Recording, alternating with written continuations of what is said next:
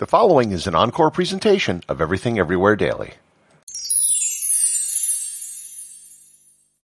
Prior to the modern era, very few people traveled anywhere. It was rare for anyone to travel more than about 20 miles from where they were born. However, there were a few people who managed to travel quite extensively. In particular, there was one man in the 14th century who might have traveled more than any other person up to that point in history. In fact, he was better traveled than most people even alive today. Learn more about Ibn Battuta and his extensive journeys around the known world on this episode of Everything Everywhere Daily.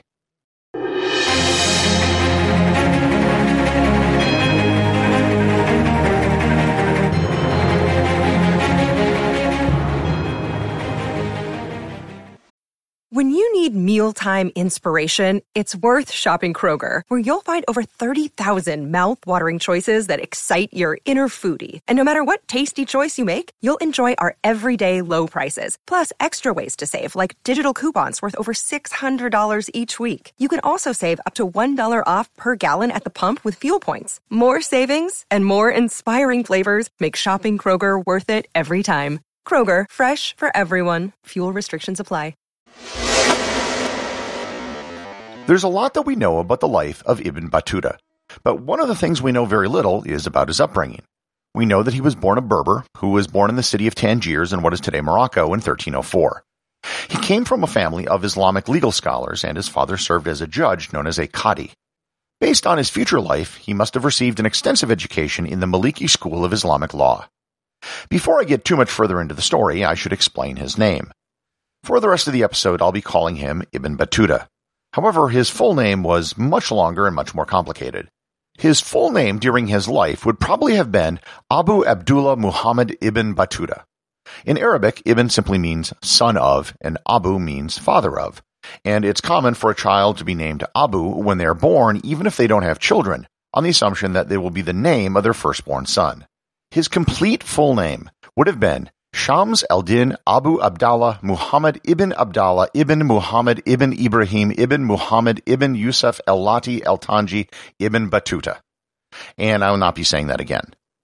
The real story of Ibn Battuta starts when he was 21 years old. As a well-educated young man from a reasonably well-off family, he set off to conduct the Hajj in June of 1325, which is the pilgrimage to Mecca which all Muslims are supposed to make at least once in their life if they are able. The average length of the Hajj from Tangiers at that time took about 16 months traveling by land. The trip that Ibn Battuta took to get to Mecca began a journey that would last almost his entire life. The trip he was going to take across North Africa was a dangerous one, but that pretty much described traveling everywhere in the world in the 14th century. He would often travel with caravans for safety, and he ended up taking his time. He spent 2 full months in Tunis and had extended stays in Tripoli and Alexandria. By the time he reached Alexandria, there was a bit of a change in his plans. The original intent of his trip was solely religious. However, he became fascinated with the people and places he encountered along the way. From Alexandria, he then went north to Jerusalem to visit the Al-Aqsa Mosque and then turned south to Mecca. He spent a full month in Mecca and completed his Hajj. However, instead of turning around to go home, he joined a caravan that traveled to Baghdad. Before he got to Baghdad, however, he left the group and went on a 6-month side trip into the modern-day country of Iran. He visited Isfahan and Shiraz, as well as the city of Basra. When he finally got to Baghdad, he met with the Mongol ruler who ruled over the empire which encompassed modern-day Iraq and Iran, the Ilkhanate. This was one of the first, but not the last times, that he would meet with local rulers on his travels. The longer he traveled and the further away from home he was, the more of a curiosity and a novelty he became. From Baghdad, he went north to the cities of Tabriz and Mosul before heading back to Baghdad and then to Mecca, where he completed his second Hajj. It isn't known exactly how long he stayed in Mecca. It was somewhere between 1 and 3 years. However long he stayed, when he left, he headed to Jeddah and traveled south by ship. He traveled to Yemen, where he visited Sana'a and Aden before crossing the sea to the Horn of Africa to Somalia. In Mogadishu, he found it to be a very wealthy city with many merchants and a thriving industry in cloth and fabrics. From here, he kept going south to Mombasa and the trading island of Kilwa in what is modern-day Tanzania. Once the monsoon winds changed, he sailed north to Oman, went through the Strait of Hormuz, and then crossed the Arabian Peninsula again to Mecca to complete the Hajj for the third time. Already, he was one of the best-traveled people in the world, yet he was just getting started. He arrived in Mecca for his third Hajj in either 1330 or 1332. By this time, he had been traveling for 5 to 7 years. He then set off on what would be his longest trip yet. He headed west from Mecca to Cairo and then went by ship to Palestine and then to Anatolia in modern-day Turkey. He crossed the Black Sea and then began his exploration of Central Asia. However, before that began, he managed to join a group that contained the daughter of the Byzantine emperor, and he traveled with them to Constantinople. It was his first trip outside of the Islamic world. He actually met with the Byzantine emperor, Andronikos III, visited the Hagia Sophia, and spoke to Orthodox priests about his travels. After staying in Constantinople for a month, he left and made a massive overland trek through what is today Russia and Ukraine, north of the Caspian Sea. He then turned south through Kazakhstan and Uzbekistan, where he stopped in Samarkand, where he visited yet another Mongol ruler who ruled the Chagatai Khanate. From there, he traveled to Kabul in Afghanistan, through Pakistan, and then to Delhi in India. If anyone were to make this trip today, it would still be quite an accomplishment. In Delhi, he became stuck in the court of the Sultan, Muhammad bin Tughlaq. The Sultan was one of the richest men in the Islamic world, and he was also sort of insane. Ibn Battuta was there for 6 years, where he was recruited into service as a Qadi, or Islamic judge. He constantly flirted with being accused of treason and being a favored member of the Sultan's court. He finally got out when a Chinese representative from the Yuan dynasty came to Delhi and requested that the Sultan open up an embassy. Ibn Battuta volunteered for the duty and used that as his excuse to leave. He was robbed by bandits heading to the coast, and then one of the ships he was traveling with sank. He arrived in what is today the Maldives, where he was once again made by the local ruler to serve as an Islamic judge. He was there for 9 months, where he did something that he did in many of his lengthy stops. He got married. He actually was married many times, and each time he left wherever he was staying, he would get a divorce. In the Maldives, he had 4 wives. When he left the Maldives, he went to Sri Lanka, up to what is today Bangladesh, and then down to Aceh in Sumatra, Indonesia. And this was pretty much the easternmost limit of the Islamic world at that time. From Aceh, he took a junk north, stopping in the Philippines, and finally reaching China, landing in the city of Quanzhou. He went south to Guangzhou and then all the way north to Beijing. It is hard to fathom just how far from home he was, especially considering the ancient world.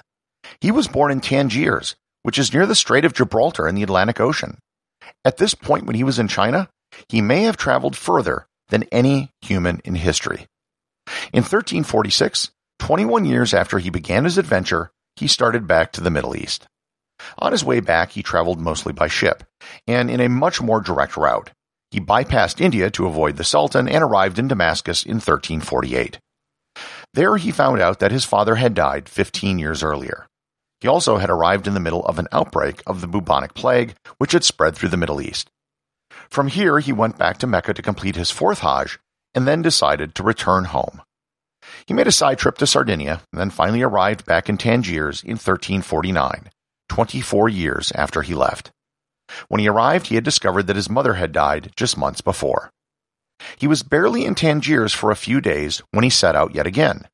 This time, he went north across the Strait of Gibraltar to the Muslim part of Spain known as Al-Andalus. He actually went to defend the region from an attack by King Alfonso XI of Castile, but Alonso died from the plague, so Ibn Battuta just visited Valencia and Granada. He returned to Morocco in 1351 and then set out again, this time traveling south into the West African Sahara. He traveled by camel caravan down to Mali and Timbuktu. He finally arrived back in Morocco in 1354, where, as far as we know, his travels ended. When he settled down, on the advice of the ruler of Morocco, he began telling the tale of his adventures to a scribe that he had met in Granada. The resulting book was a Rila, which is an Arabic word for travelogue. The final product, when translated into English, was titled A Masterpiece to Those Who Contemplate the Wonders of Cities and the Marvels of Traveling. This book is the only recorded accounting of his adventures. Based on what we know, he never took notes during his trip, and everything we know came from the account that he left after the fact. It's estimated that the total distance traveled by Ibn Battuta was over 73,000 miles, or 117,000 kilometers. Just to put that into perspective, the distance traveled by Ibn Battuta was greater than the other contemporary travelers of his age, Zheng He and Marco Polo, combined. It probably wasn't for several centuries that anyone traveled further than Ibn Battuta, and even then that was done during lengthy ocean voyages. I traveled around the world almost 9 years nonstop, and I was able to use airplanes, and I had the internet to communicate. Even I'm impressed by the travels of Ibn Battuta, who has to go down as one of the world's all-time greatest travelers. Everything Everywhere Daily is an Airwave Media podcast. The associate producers are Thor Thompson and Peter Bennett.